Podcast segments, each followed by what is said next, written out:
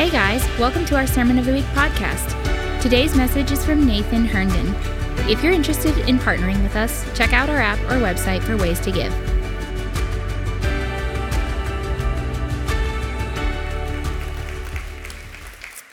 All right, guys. Well, you're in for a treat today. This is going to be some of my best preaching. All right. We're tackling a topic that I've been talking about for months now because we've been in this Kingdom Family series. We were talking about sex in church today. If you are new with this today, I'm not apologizing. I'm saying congratulations. This is going to be the most fun you've ever had in church. But so just prepare yourself and grab your Bibles, open them. We're going to be all over the Bible. Open them to. Let's start in Genesis 1 and 2. Okay, so you can open there. That should be easy to find.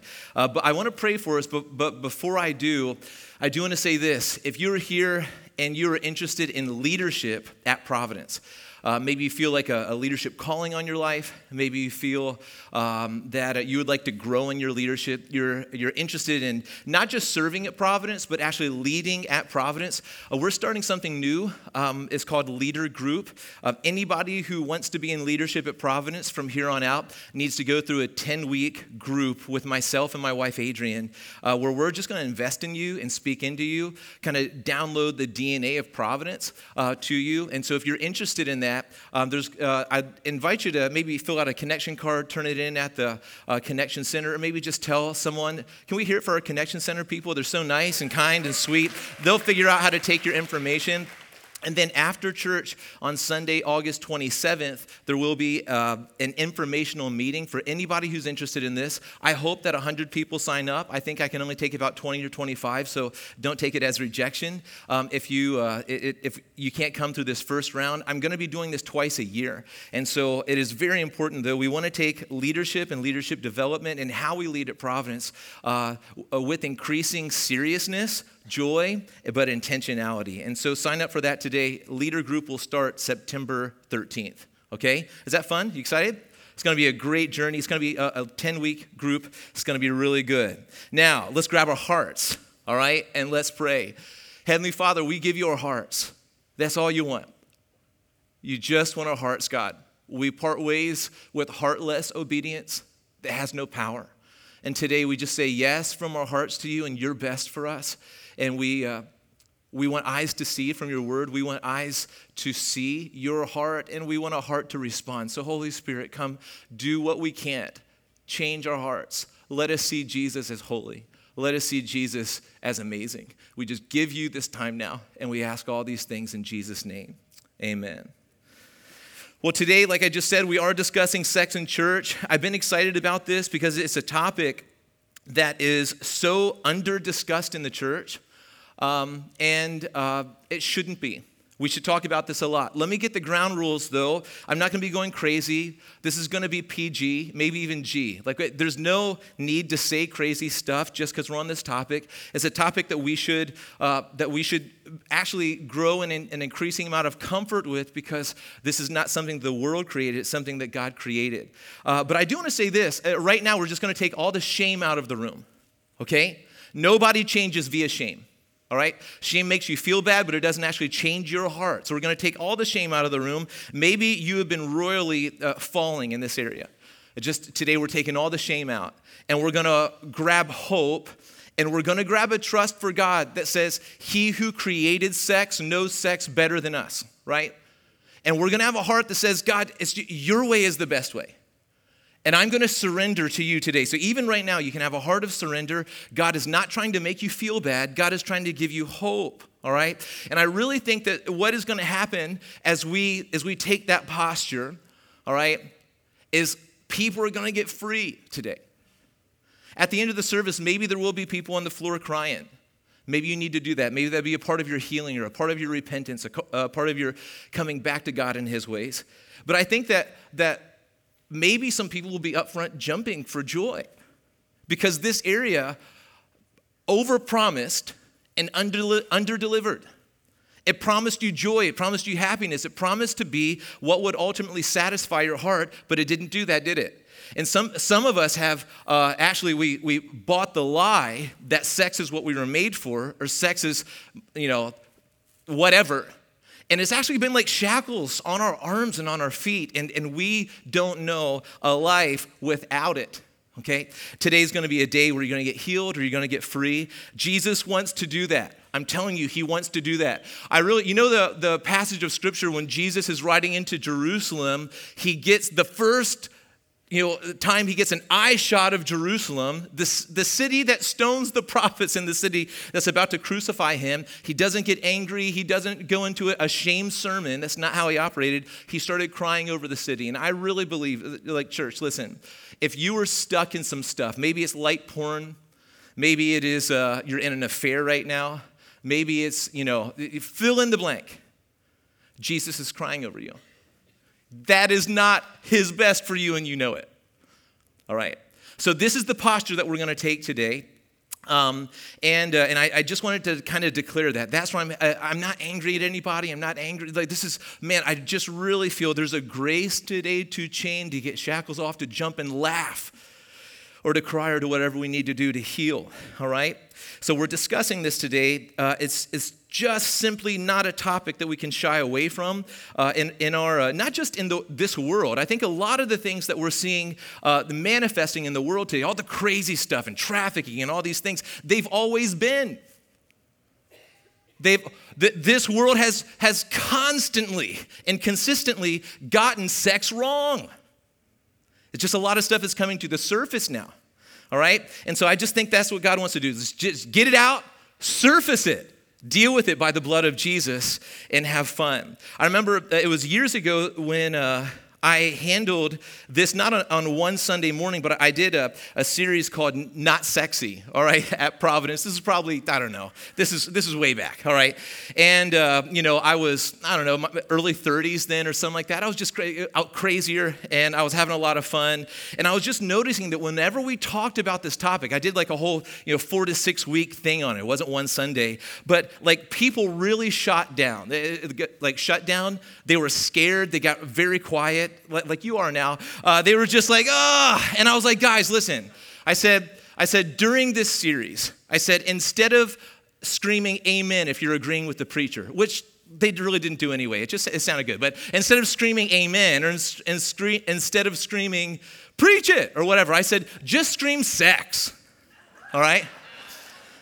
And does anybody remember this? It was crazy. It was like if this was a 6 week series, it's like we started with a few men. All right, there was like thousands of men. It seemed like at the end of the series, and they were all on the edge of their seats, just shouting me down, screaming it. It was really great. And I remember during this series, I went to Giant grocery store. I was standing. I still remember exactly where I was standing. I was standing in the refrigerator aisle. Kind of close to the pastries on that end, and I hear this happy man's voice scream, "Sex!" like that, all right? Like, the entire grocery store could hear it, I promise. Like, it's just like, it got the attention of the people up in the offices. They come out with their binoculars, like, who is it? What is this? Every head turns, but they all look at me. I'm like, whoa, easy. And I'm like, where did that come from? The guy screams it again, "Sex!" And suddenly I hear footsteps, not like walking towards me, but sprinting towards me. And this guy just comes and he's like, "Oh man, like sex. I'm like, "Hey, easy, get off me. Hey, this isn't." I'm like, "I don't know this man. Like, I just get away." I feel like what he was doing, he was finally saying, "Thanks for talking about this. What an important issue, but we never talk about it in the church." All right, so if you need to scream sex at me today, listen, I can handle that. Go ahead. Whatever's going to bring you freedom, or shout me down some other way. But listen, today we're talking about this. Let me tell you why from the start is because it's important. So important. Not everything, but it's important. And the problem comes when we make something that's important, but not everything, and overly important. All right? So here's 3 challenges that we're going to be facing as we're plotting through this. One I don't have written down, but I'll just tell this. I feel like there's a demonic stronghold that makes people overly offended on this area, because usually your identity is tied to your sexual preference, and that's not how God wired us. All right, so but here's 3 challenges. Number 1, most of us have not been discipled biblically or in a healthy way on this topic. Many of us had parents that just wouldn't talk about it, pastors that just wouldn't talk about it. Many of us, our discipleship came in the locker room or at school. If we're maybe a little bit younger, our discipleship's coming from TikTok, which is really crazy. And if we don't talk about it in church, man, the discipleship's going to happen, but it's just going to happen somewhere else. So we've got to talk about it in church. So that's number one. Number two, there's so much shame in this area. We mentioned this already, but along with that shame, there are hidden secrets. Husbands, there's some things your wife doesn't even know. Wives, there's some things your husbands don't even know. And it's exhausting, is it not, to try to construct a life so they'll never find out. That's number two. Number three is, the culture has declared to us that this is not a topic, but the topic. Hasn't it? Everywhere you go. Like you can't sell anything without sex anymore. It's the topic. And what the culture has also told us is that who you are attracted to is how you define yourself. All right? And that is everything. Who you're attracted to, or, the world's so weird now, it's so wonky that what you're attracted to. It's not, you don't have to be attracted to people anymore. It's not homosexual or heterosexual anymore. It's like if you're attracted to tractors, and as silly as that sounds, or animals, and as silly as that sounds, you have to back off and let people be attracted to whatever they want to be attracted to. And so sexual attraction actually becomes our identity. And guys, no way. You read the Bible for a second, that is not how God defines who you are, right? There's a lot of brokenness. There's a lot of things that can mess up and dictate, just like anything else, your sexual attraction. So we're having to wade through that and what the culture is doing with that, which is really a shame because it's promising freedom, and what it's doing is it's mutilating people from the inside out and changing to trying, that speaking freedom, but it's just shackles and bondage. So this, let me say this, that a culture that does not know God will find and elevate what's second best, okay? So a culture that has not encountered Jesus as treasure and holy and Lord and best and most beautiful, all right, a culture that doesn't see Jesus like that will find, let's say this, some of the best gifts from God and elevate those gifts as God. And that is exactly what's happening before our very eyes. But let's not blame it on the culture right now. Let's look in the mirror for a second. Like, hello, guys. So many of us, we see Jesus as a guy that gets us what we want. Hopefully heaven, family reunions, raises, stuff. But Jesus never promised to get us what we want. He promised to be what we want, to be who we want.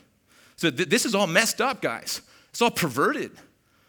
All right, so I just want to say this, that this topic is important, but it's just not that important. We're going to operate in proper perspective, whether you're offended or not. Listen, right now, I care more about your freedom than your offense, okay? So you can be offended, like, and you can scream other things at me, like, right from where you're sitting. I'm telling you this, if you're offended, I'm just going to love you, all right? We do not have to agree. So I've already purposed in my heart to love every person that will hate me after today, all right? You're loved. You can't escape it. It's God's love. It's supernatural love. You can't stop it. So you're loved whether you like it or not. You can hate. You can throw whatever you want. I think I was speaking at Life Center this week on Wednesday night, and Steve S. Palmer told me that he was going to throw soggy peaches at me. I think to Italians, that's a good thing. I don't know, but I was like, okay, listen, you can throw soggy peaches. You're going to be loved because you are. Despite your sexual preference, despite your whatever, you are just loved, and you can't escape that by God. And that's how the church should be operating.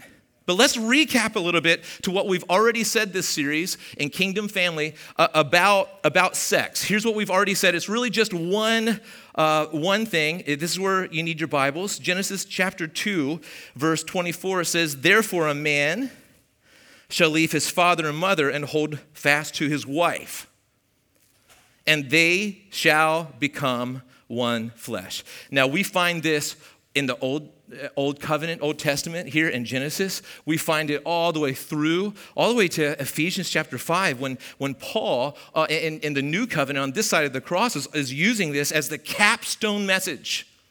All right? Here's what marriage is. A man leaving his father and mother, all right, and holding fast to his wife. Biblically, that's what marriage is.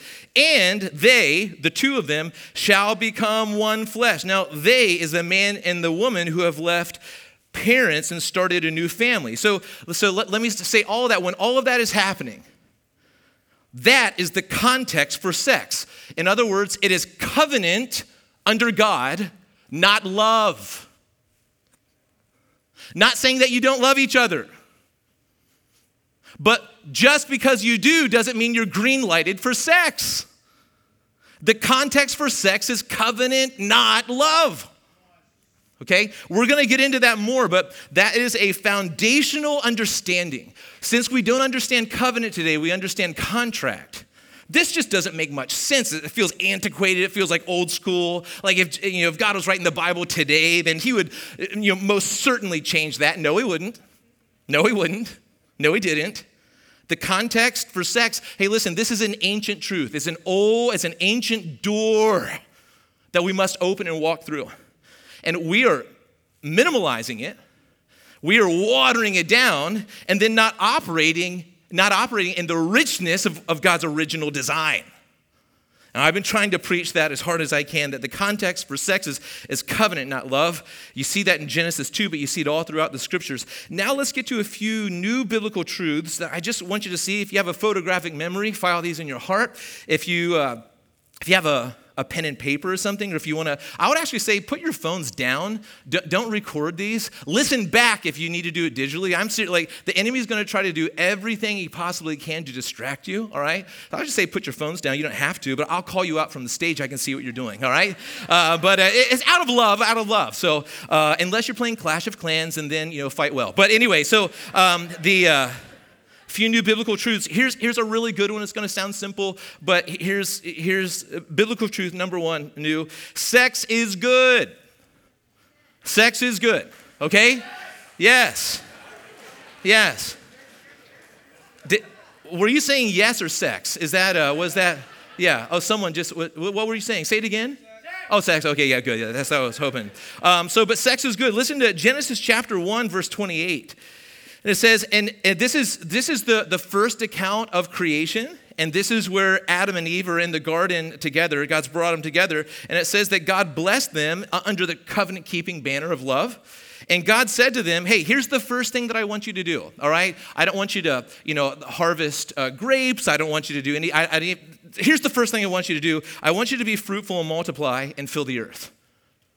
That was the first commandment, guys, to the married Adam and Eve in the garden. Be fruitful and multiply. In other words, just have fun with this gift of sex. All right? So I want you to hear this. The culture and the world did not invent sex. We didn't somehow morph into it. God invented it. God planned it. God designed it. And in his context, it's pretty fantastic. All right, it is at heart good. This is what God did. Do you know that sex was created before sin entered the world? If it was a result of sin, then it would have been introduced after the fall. Come on, theologians. Anybody? It would have been introduced after the fall, as fallen, as wicked, as sinful, and then we would have been having to battle against it. It seems great, but Jesus is better. But God is saying no. Sex is good. It's a gift. It's not God, but it's a gift, and it's good under my context. I created it in the garden before sin even entered the world. So it's blessed by God. Here's another reason why sex is good. We find this out in Genesis chapter 1, 28, that we just read. It says, be fruitful and multiply and fill the earth. It's because this is where babies come from. Children, if you're wondering, let me just answer a hard question that you're sure to ask your parents. Where do babies come from? Sex, all right? This is how it happens. I know that, when I was learning this stuff as a kid, I was just like, oh, man, maybe I'm the exception, all right? I don't want to think about that nonsense. But But listen, hey, it is, as hard as it is to think about, it is the reality.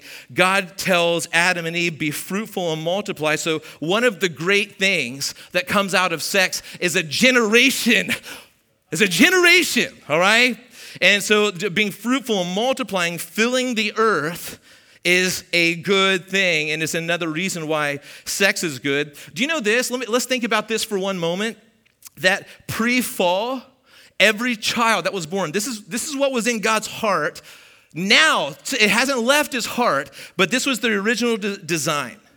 That since sex is good, since it's where babies come from, and this covenant love, beauty that God has orchestrated, designed, and planned, that written over every child should have been, you were born out of covenant love.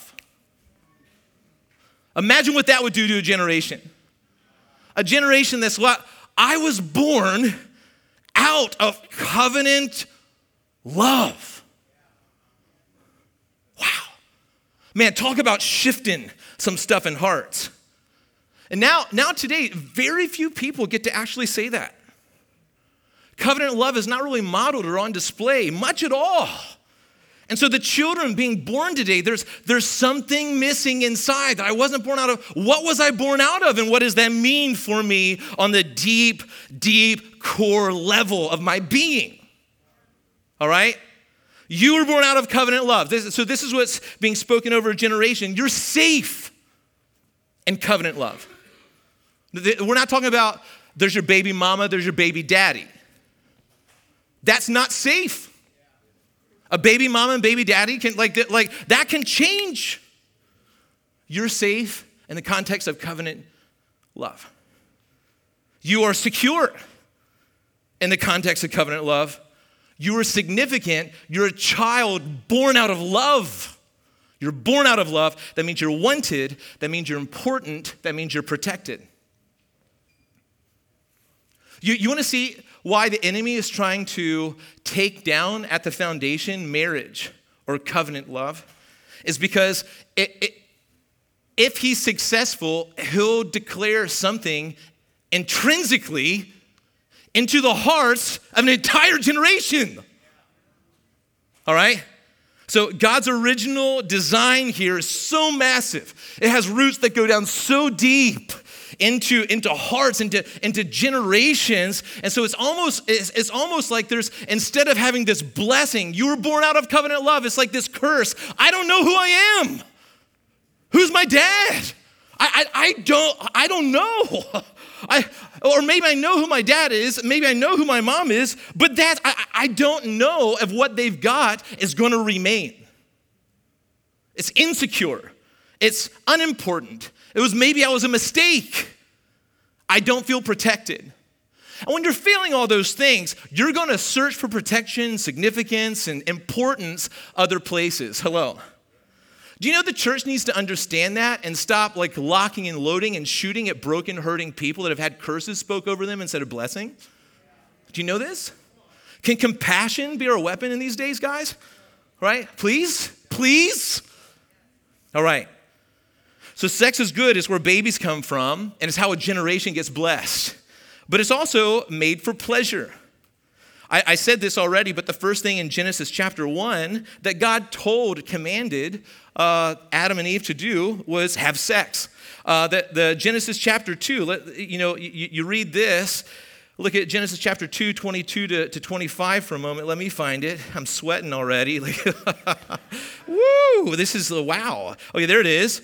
Genesis 2, 22. And the rib that the Lord God had taken from the man, he made into a woman and brought her to the man, because she's the woman, all right? The ezer, the equal opposite, made for the man's weakness, all right? Then the man said, this at last is bone of my bones and flesh of my flesh. She shall be called woman because she was taken out of man. Therefore, man said, listen, so she's made. The father then conducts the first ever wedding ceremony immediately. Immediately. I said it that way. All right? Yeah.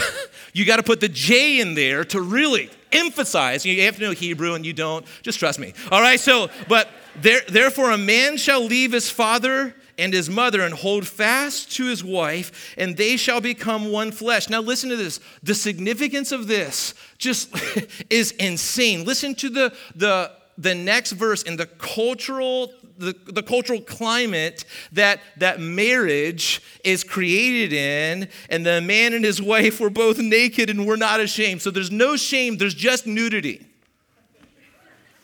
between the man and his wife. That is the incredible, pleasureful context that God created marriage to be enjoyed in. All right? Do you know that there's a book in the Bible called the Song of Solomon, and there's a discrepancy on what the Song of Solomon was actually speaking to.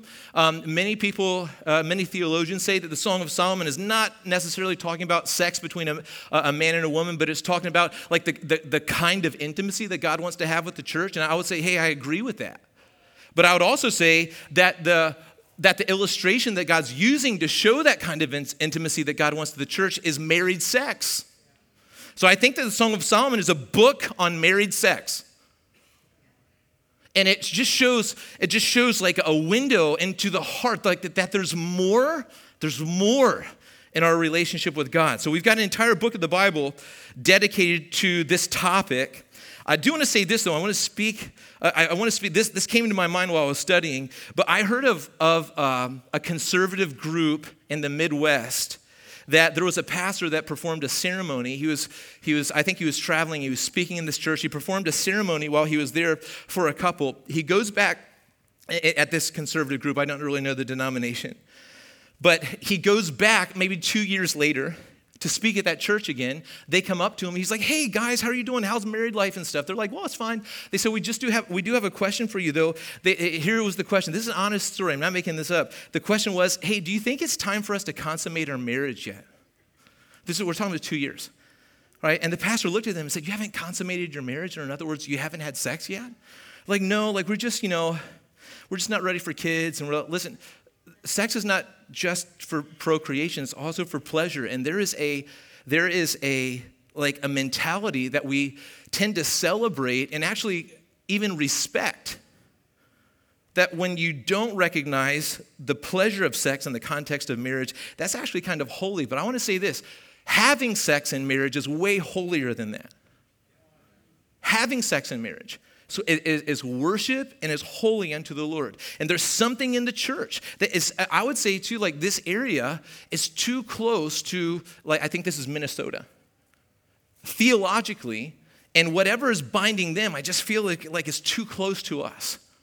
That we would almost celebrate that type of life where you don't consummate your marriage even though you've been married for 2 years.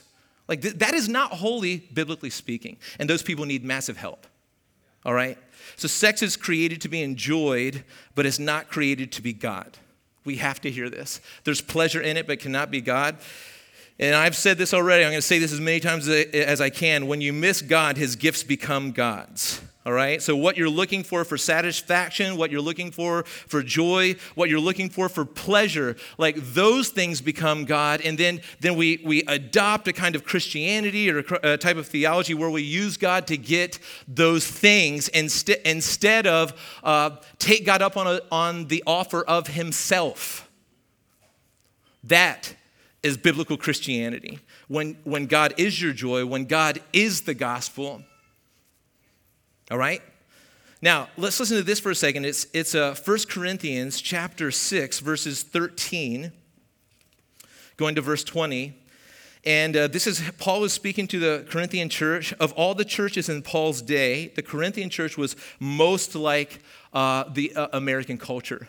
All right? So he's speaking, and what's happening here culturally in 1 Corinthians chapter 6 is Paul has to address a massive error in their doctrine and in their theology. Here's what they were believing in their theology, is that there is a physical world and then there's a spiritual world, okay? And so you do spiritual things, but that is compartmentalized.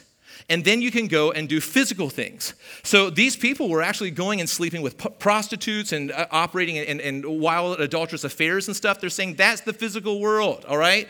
And Paul is saying, no, like that's not the physical world. You don't compartmentalize different parts of your life. Today we do it like this: who we are on social, who we are on TikTok, who we are in church, who we are in school, who we are on the dinner table. We compartmentalize, but it is all you, Paul is saying. It's who you are when you're weak is you, and who you are when you're in church is you. And so Paul is like, there's not a physical world that God doesn't care about in a spiritual world. The physical world is spiritual, all right? So Paul says this. Let me read this to us. Lots of Bible today. I can't apologize for that, right? So let me read this to us. 1 Corinthians chapter 6, starting with verse 13b, the second part, says, the body is not meant, so here's Paul is linking this to the heresy of the day. The body is not meant for sexual immorality, but for the Lord, and the Lord for the body. And God raised the Lord and will also raise us up by his power. Do you not know that your bodies are members of Christ? Now, let me also say this. Paul is not speaking to people in general. He's speaking to Christians. All right? So just a regular person that is not a part of the family of God through faith, has not taken Christ's righteousness and given God all of their sin and been forgiven. All right?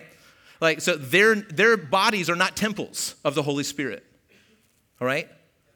Their bodies are important, and they're image bearers, but they don't belong to God as far as being a part of his family. So your bodies are members of Christ. That's God speaking that specifically to the church. Shall I then take the members of Christ and make them members of a prostitute? Never. Or do you not know that he who is joined to a prostitute becomes one body with her? For as it is written, the two will become one flesh. How far was I going here? Yeah, there we go. Let's keep going. It gets fun here. But he who is joined to the Lord becomes one spirit with him. Flee from sexual immorality. Every other sin a person commits is outside the body, but the sexually immoral person sins against his own body. Or do you not know that your body is a temple of the Holy Spirit within you, whom you have from God? You are not your own. This is a anti-culture message, is it not? You're not your own. You don't get to decide what you do. When you belong to Jesus, you were bought with a price, verse 20 says. So here's the ultimate aim of your body, so glorify God in your body.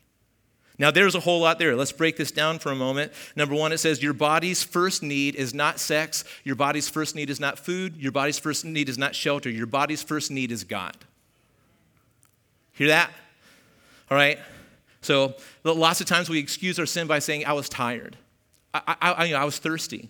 I was, deprived in some way. Now, your first need is God. Originally, God designed you and he to connect as the most significant purpose and the only satisfying aspect of your life. That's how God designed it, that he would satisfy you and that you would live from satisfaction in him.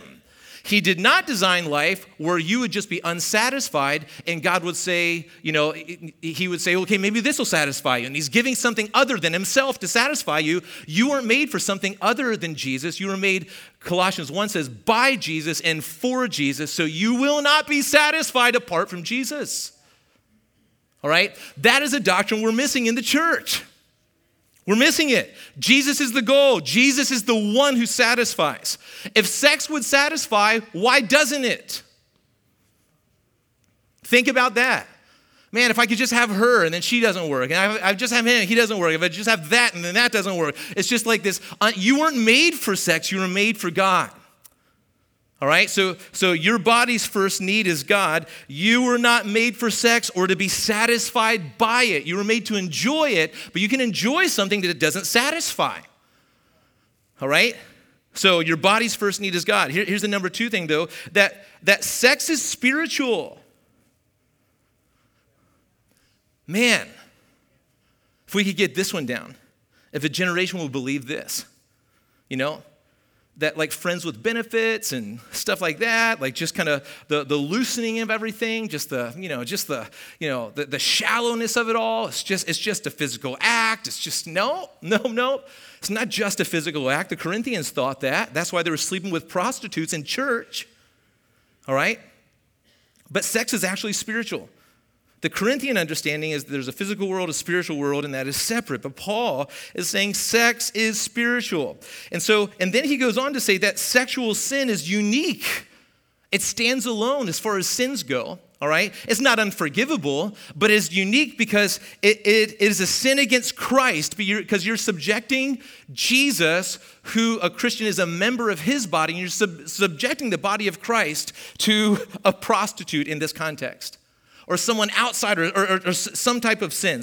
But you're also sinning against your own body. Now, we've talked about the one flesh concept. The one flesh is not just, the husband or the man will leave his father and mother, and the wife, hold fast to his wife, and the two become one flesh. That one flesh is not just sexual.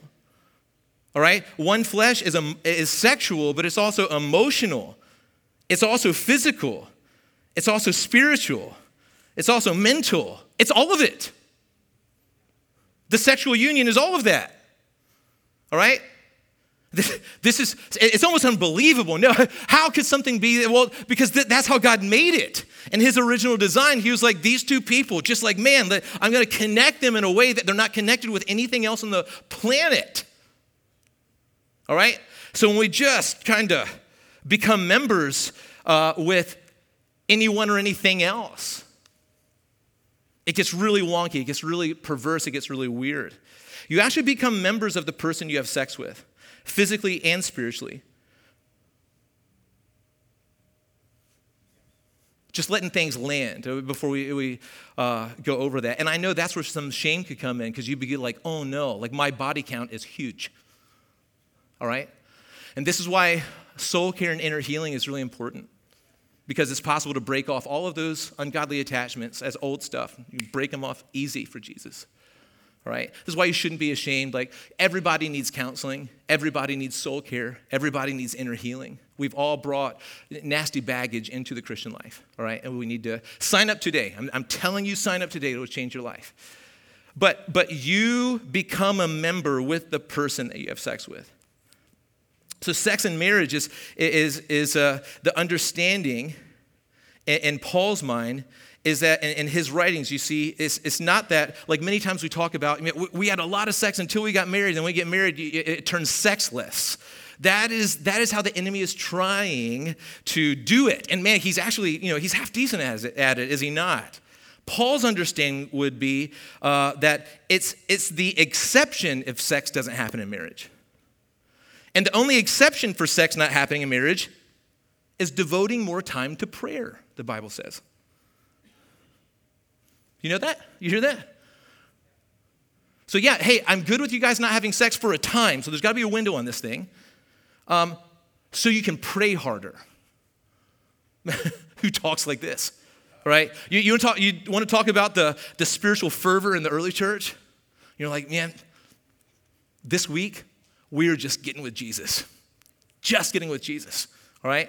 And that was Paul's. That is the only time in the Bible where I can see that it is in healthy scenarios where it is excusable. It's just the understanding is that a man and woman are going to participate in this, and because it is worship and it is how God designed it in the body. All right? Now, I want to talk a little bit. I've got a lot of information here, so I want to talk a little bit about this one word, flee.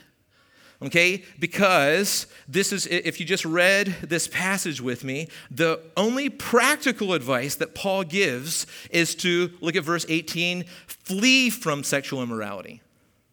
Do you know what the opposite of flee is? Flirt. Good job.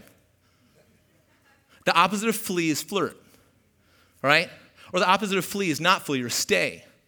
So if you're in a situation that is cropping up and it has potential for sexual immorality and you stay in that thinking that you're good, no, Jesus and I are so good, I'm going to resist because that's how strong I am, you're setting yourself up for a fall. Your arrogance and your pride is going to be your downfall, I'm telling you. The only advice, practically speaking, that Paul has for avoiding the pitfalls of the cultural scheme, and what the culture is throwing at us sexually, is flee. Flee from sexual immorality. This is best advice. This is the only practical advice. It's not flirting. It's not, I think that some of us are so broken on the inside that we love to not flee, we love to stay, and we just love to feel like the sexual stuff, never really participating so we don't have to feel shameful and stuff. But listen, if you're not fleeing, you're participating. Do you know that we see this on display with Joseph and Potiphar's wife? Book of Genesis. Do you remember this story? This is not Joseph, the earthly father of Jesus. This is Joseph in the coat of many colors. Remember that guy? All right. So he is abandoned and rejected by his brothers because they were jealous. He was sold into slavery into Egypt. All right. So just talk about a reason, an excuse. All right. An excuse to sin. God's forgotten me. I've been sold. He's got rejection all over his life. Not Joseph, by the grace of God. And Joseph happens to be a good-looking dude. And he is bought as a slave by a man named Potiphar, who is a high-up official. And Potiphar's wife saw Joseph and continually came after him, inviting him to bed. Joseph resisted and resisted and resisted and resisted. He'd flee. And then one day, Potiphar's wife comes. She actually grabs him by the clothes and rips them off. He runs naked out of there. When officials come, because she started screaming, she concocts a new story. She's holding Joseph's clothes, and she actually shares the opposite of the truth. Joseph tried to take advantage of me. Well, they throw Joseph naked into jail. All right? You think in jail, Joseph would be like, come on, God, I did the right thing, blah, blah, blah. Why, all of this walking in purity, what did it get me? All right? Well, you don't walk in purity because of what it gets you. You walk in purity so you won't sin. Remember that concept? Do you remember that concept? That sin is the enemy? And that we don't follow God for what he can get us. We want to follow God because we love him so much. We don't want to damage, practically speaking, the relationship at all. Remember that concept? You flee. See, Joseph goes to jail, so he fell into a physical prison. He still had God. He didn't sin. And that's why this story is so celebrated. Because it can look like, hey, follow Jesus and look what happened to me. I'm in jail 7 years, right? It's Joseph's treasuring of God and his commitment to obedience that actually set him up to be the ruler of the mightiest nation in the world. Who knows how God's setting you up as you just purpose your life for purity, right? As a Christian, your body is a temple of the Holy Spirit. As a Christian, you are not your own. You're a member of Christ. As a Christian, you've been purchased by Jesus' blood, and your ultimate goal as a believer is to glorify God with your body. That is your new normal. You don't use God to try to, help you out of bad situations. Joseph could sit in prison and say, God, today I'm in a prison. Not long ago, I was a ruler in my master's house, but today I'm in prison. You know what they couldn't take from me? It's you. I'd rather have you and be in prison, Jesus. That's the Christian's message. Like the heroes of the faith that we never hear about were not people that stood on stages and preached to masses. They were people that went to jail or the stake for Jesus because they treasured him more. If you look at like right after the Reformation, when the Catholic Church is burning Protestants, it's just, if the Protestants would have just handed them over their copy of the scriptures, just saying, hey, just take this. I'll get a new one. Like, I value my life more than God's word. They would have been released. Just recant a little bit. Save yourself. They're like, my life, I am now a slave to Jesus. He is my life. I can't save my life anymore. It's already been saved. I like that kind of Christianity. So here's some questions that I get often after 25 years of ministry. And here's some of the reasoning, kind of the stuff that's going through people's minds as they're kind of clashing with a kingdom, biblical understanding of sexuality, and then the clash of the world and some of the stuff that maybe they've always been thinking themselves. But here's one thing that I hear so often, whether it's married people or unmarried people, or whether this is in the context of affairs or divorce or just dating relationships. But people say, Nathan, we're in love. We're in love. Like that's why we're doing it. We're just in love. We just can't help ourselves. I'm like, oh man, that's so neat. It's so sweet. It's so nifty. that you are in love. How precious is that? All right? But then I usually follow that by so what? All right? You know, you can be in love and still honor God with your sexuality. You know, you see? But we're in love. Well, who's your first love is the real question.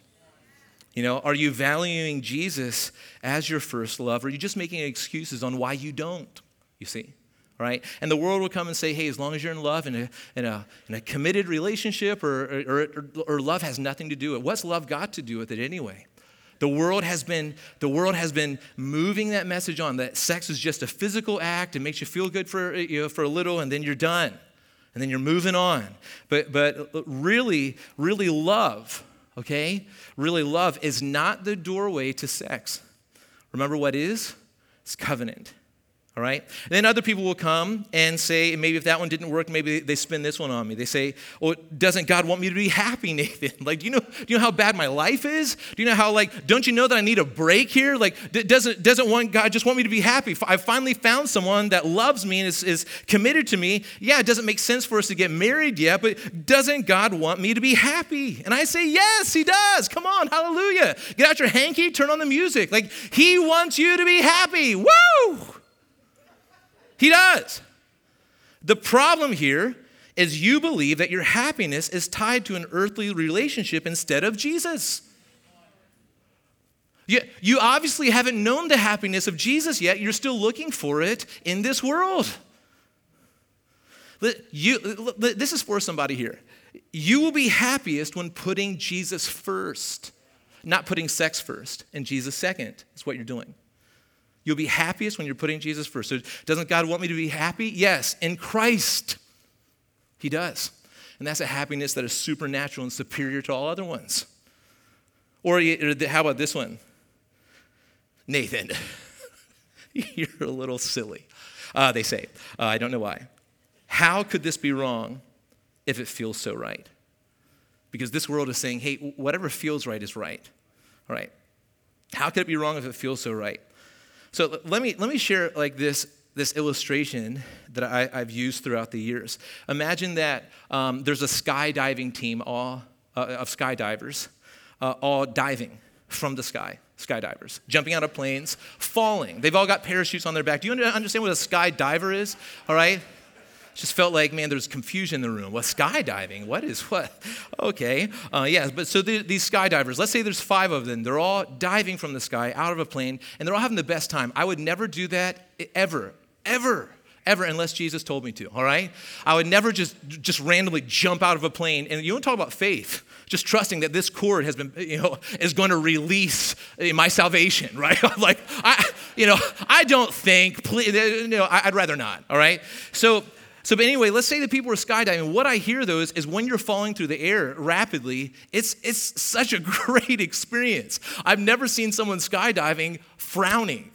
That is like, I just maybe YouTube this. It's like usually people are like, woohoo, right? It's like Pentecostal church and the skydive team. It's like, wow, yeah, and they're doing flips and they're like, and they're doing formations. It's just like, woohoo. But there is a time to stop diving and to pull the chute. All right? And let's say that there's the captain of the skydiving team, and he kind of gives the signal to pull the chute, and everyone's going, boom, boom, boom, boom, except for one guy down here. He's still diving. So the guy kind of does the cool, like, Mission Impossible thing. He goes through the air and gets down, and he's, like, motioning to him, it's time to pull the chute. And the guy's like, I'm not going to. Why are you not going to? And he says, listen, it feels so right. How could something that feels so right be wrong? Well, because this thing called the ground is approaching rapido. No, the ground couldn't steal this joy. Yes, it could. It could, and I promise you in about 12 seconds it will, unless you pull the stinking chute. And I just feel like there's so many people today. They're like this. How could it be wrong if it feels so right? It's such a flawed argument. Just because it feels right doesn't mean it is. There is, like, spiritually speaking, there is an encounter with the ground that will come. And God says your ground encounter will come, sexually speaking, unless you live. It is not going to be good. It's going to feel good for 12 seconds. You're going to encounter the ground. And then just the devastation and the heartbreak that then probably God will get blamed for. God let me crash. God let me burn. All my bones were breaking. He could have saved me. Guys, how it works is he gives you the way of life, but he doesn't program you robotically. You see? Like, you have to trust him and value him and treasure his word and trust his heart above everything else. Does that make sense? You know that in the Bible, Solomon, who wrote the Song of Songs, was probably a sexual addict. He had 300 wives, 700 concubines, and you get the understanding that he wasn't stopping there. And here he says, after he has amassed a harem or a harem or however you say it, of 1,000 women, all right?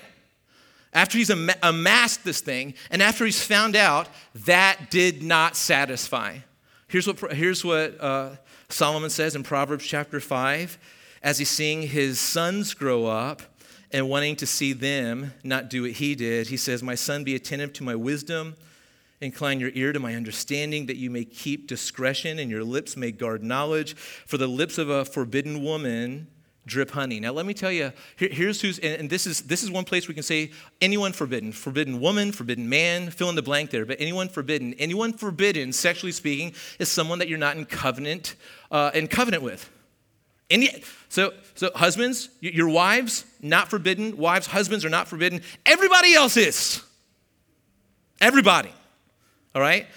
"For the lips of the forbidden woman drip honey. Her speech is smoother than oil. But in the end, the ground is coming. In the end, she is bitter as wormwood, sharp as a two-edged sword. Her feet go down to death. Her steps follow the path to Sheol or hell. She does not ponder the path of life. Her ways wander, and she does not know it. And now, O sons, listen to me, and do not depart from the words of my mouth. Keep your way," listen, "far from her, and do not go near the door of her house." I just want to tell you guys, we're living in a world where everybody is making an excuse for why it's okay to go near. Go near temptation. And if I had my phone on me, I'd just pull out my phone, because temptation has never been nearer. Listen, you weren't made to see that many bikini ladies. We were not made for that. You see, you can't escape it. We're not made for this. There's things, what has become normal for us is detrimental and poison to our souls. You weren't made to have a device in your hand where you can, my marriage is kind of suffering right now. I wonder how my old high school boyfriend or girlfriend's doing. I just want to look them up. Like, just to see how they're. Listen, they're important to me. They really matter. I just want to see how they're doing. Oh, they're divorced. Well, maybe they were for me. Guys, it is a mess, is it not? It is a mess, is it not? The sooner you can be honest, the better. All right? How can it be so wrong if it feels so right? Doesn't God want me to be happy? Listen, if you have a Christianity that doesn't revolve around the supreme value and worth of knowing Jesus, then you know what you just need to do today is give your heart to Jesus. Give your heart to Jesus. Solomon is saying, "Hey, sons, listen. What I thought would bring me satisfaction actually was the path to pain. I want you to stay far from. Jesus is enough. Is he not enough? Jesus is enough. God is enough." In the early days of Providence, I was speaking on relationships, and I remember Addie Ferguson was painting a 6-foot picture of a man and a woman dancing. Okay. And it was beautiful, and everybody was like, they weren't really listening to me. They were really watching what Addie was doing. It was just like absolutely incredible. And it's just this man and this woman dancing. There's something like spiritual about it. It's just like, man, it's just beautiful. I think everyone was feeling, man, that's what I want. Isn't that great? Well, listen, she's an artist, all right? I'm not an artist. And what I did at the end of my message is I got a cup of paint, and I said, hey, Addie, I said, man, what a beautiful thing you did. I said, but I feel like you just made a few mistakes here, and so I just kind of feel I want to just touch these up for you and just kind of just paint over your masterpiece and just kind of fix some things. And what I was doing is I was not being an artist and not being the designer. I was actually devaluing the painting, the corporate cry of agony when I was doing that. I was like, what are you doing? Well, God, I'm just doing what we do. When we take God's design, he's the master creative here, right? And then we just decide to, hey, you know, it's 2023. It's time for a few improvements on your masterpiece. I just feel like I could do this. So who do you think you are to improve on the masterpiece? And that's what you've been doing. That's what we've been doing. That's what I've been doing. That's what we've all been doing. The world doesn't need our addition to the art. The world needs the pure uniqueness of it, and to sit back and go, wow, how do I get in? Amen. How do I get in? Man, thank you. Jesus loved that. I mean, how do I get on this beautiful artwork? So guys, here's what I'm saying. Here's the power that I think will break chains in your heart and your life. And here's the power that will just redo everything in your life, is that when you come to the place where you say, Jesus, you're better than sex. That's how you fight. So temptation lurks over here, temptation works over there. You don't stand your ground and like be the man and like, oh, I can handle this. That is not how you do. You're destined for a fall. What is when you're faced with temptation, you say, Jesus is better. I would rather have Jesus than anything. This could be fun for a second, but I would rather have Jesus than it. Jesus, I declare right now that you are better than this relationship and this possibility. I declare that you're better to my heart, that you're the treasure of my heart. I'd rather have Jesus. If you need to sing the song to yourself on repeat, if you need to have this be the, in your ears constantly. But some of you here just need to taste Jesus as better, and you never have. You've tried to use Jesus to get what you actually want. You're angry at him that he didn't deliver the way you wanted him to. That's good. He was never offering it. You're trying to control him into like genie Jesus. And he's just not genie Jesus. He's treasure Jesus, Lord of heaven and earth. And he's inviting you into his world. He does it by invading yours. It's really beautiful. He comes after you. But you must have a treasure encounter. How many people want a treasure encounter? It could get messy and sloppy, but I'm telling you, it's the only way. You have to have a treasure encounter where you see Jesus is better than sex and money and everything, and better than life itself, and where he becomes your life, and he becomes your destiny, and he becomes your everything. It's the only thing that I know that can break this, guys. It's the only thing. It's just going to be a vicious cycle if you just try to willpower this. You guys remember I had on my vacation, my rooftop carrier. We're in North Carolina, and it was, we were sailing down 80 miles an hour, but Jesus said it was all right, and it opened, and all of our stuff went flying out. Remember that story? I shared it a few weeks ago. My wife lost her shoes, and all of our stuff just was all over the road. It was like 11 o'clock at night. It started raining. I just said, you know what? We're safe. I'm leaving it on the road. I'm going to be blessed that we're still, the family's still okay. And we just left it on the road. And, one of the things that we lost was, and this isn't expensive, but it was we had 3 boogie boards. We just love to ride the waves. It's a fun thing we do as a family. And so when we got to the beach, and we went out in the waves. We had no boogie boards, but I'm trying to teach my daughters how to ride waves just without the other stuff. And we weren't being really successful. We were having a blast, though. We were laughing, lots of joy. We still had Jesus. We just didn't have our stuff, right? But there was a family that was watching us, and they walked up to us, and they said, hey, we don't know why, but we just really feel that we're supposed to give you our boogie boards. And they said, would you take them if we could give them to you? And I said, wow. I said, guys, you have no clue what you're offering us. Our story. And the guy said, he didn't want to hear it. He just said this, God's great. He went back, he brought 2 boogie boards. One of them had a llama on it. I don't know what that means prophetically, all right? But anyway, we're having a fun time with like used boogie boards, llama on this one. The other one's kind of tattered and stuff, but we're having fun. I'm ending with this. here's what I feel like this is what God is speaking over the house. This is what God is speaking over your heart and your life. This is what God is speaking over a generation. That let's stop focusing on what you lost on the road. That God wants to restore a future to your present moment. You don't have to hurt yourself or do all this kind of weird stuff to try to to get it back. God wants to give it to you for free. He wants to break off ties. He wants to give you a new direction. He wants to heal. He wants to restore, and he wants to give you a hope and a future. That's what the Bible says. So if you have destroyed your life sexually speaking, and maybe you are right now, here's repent. Jesus is better. Walk into the kingdom where God says, I'm restoring what the locusts have eaten. I'm restoring. The enemy had a plan for you and he deceived you. It was so deceptive. God cries over this. You just bit the bait. And it didn't, and you got caught. And here God is saying, hey, I'm breaking that tie. I'm restoring you. And really the question is not how do we work for it, but do we want it? Do you want the life where you decide that, my sexuality is up to me?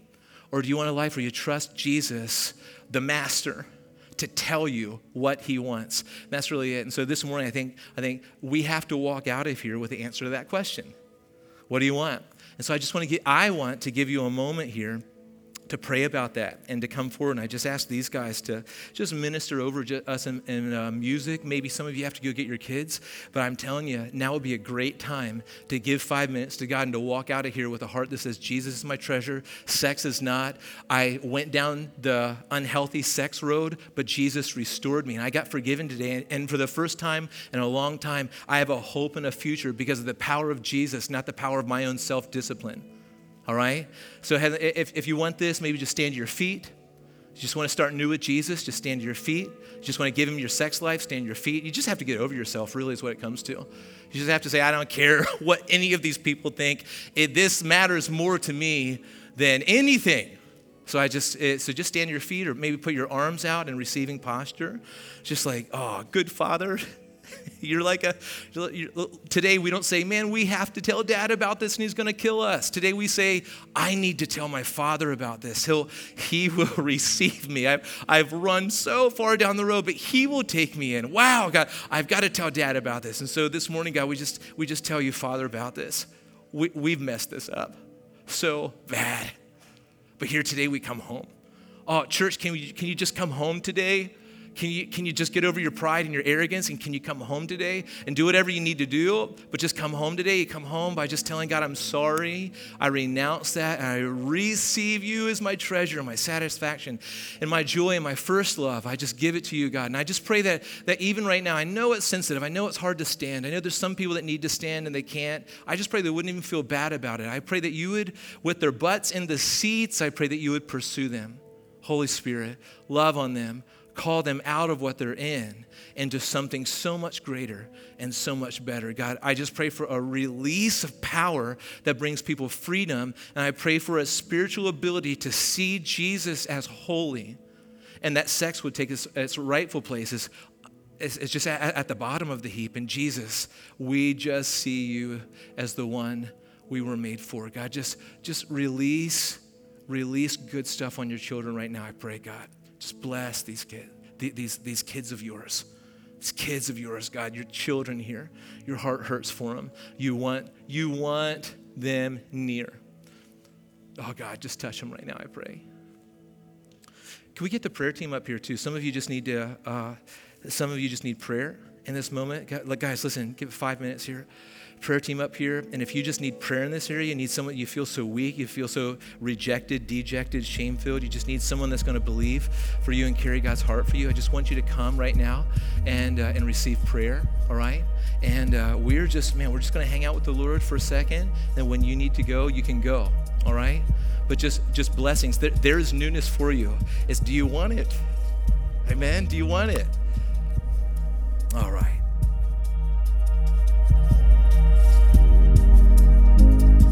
Thanks for checking out our Sermon of the Week. If you have questions or would like to get connected, download our app or visit us at providencecommunity.org.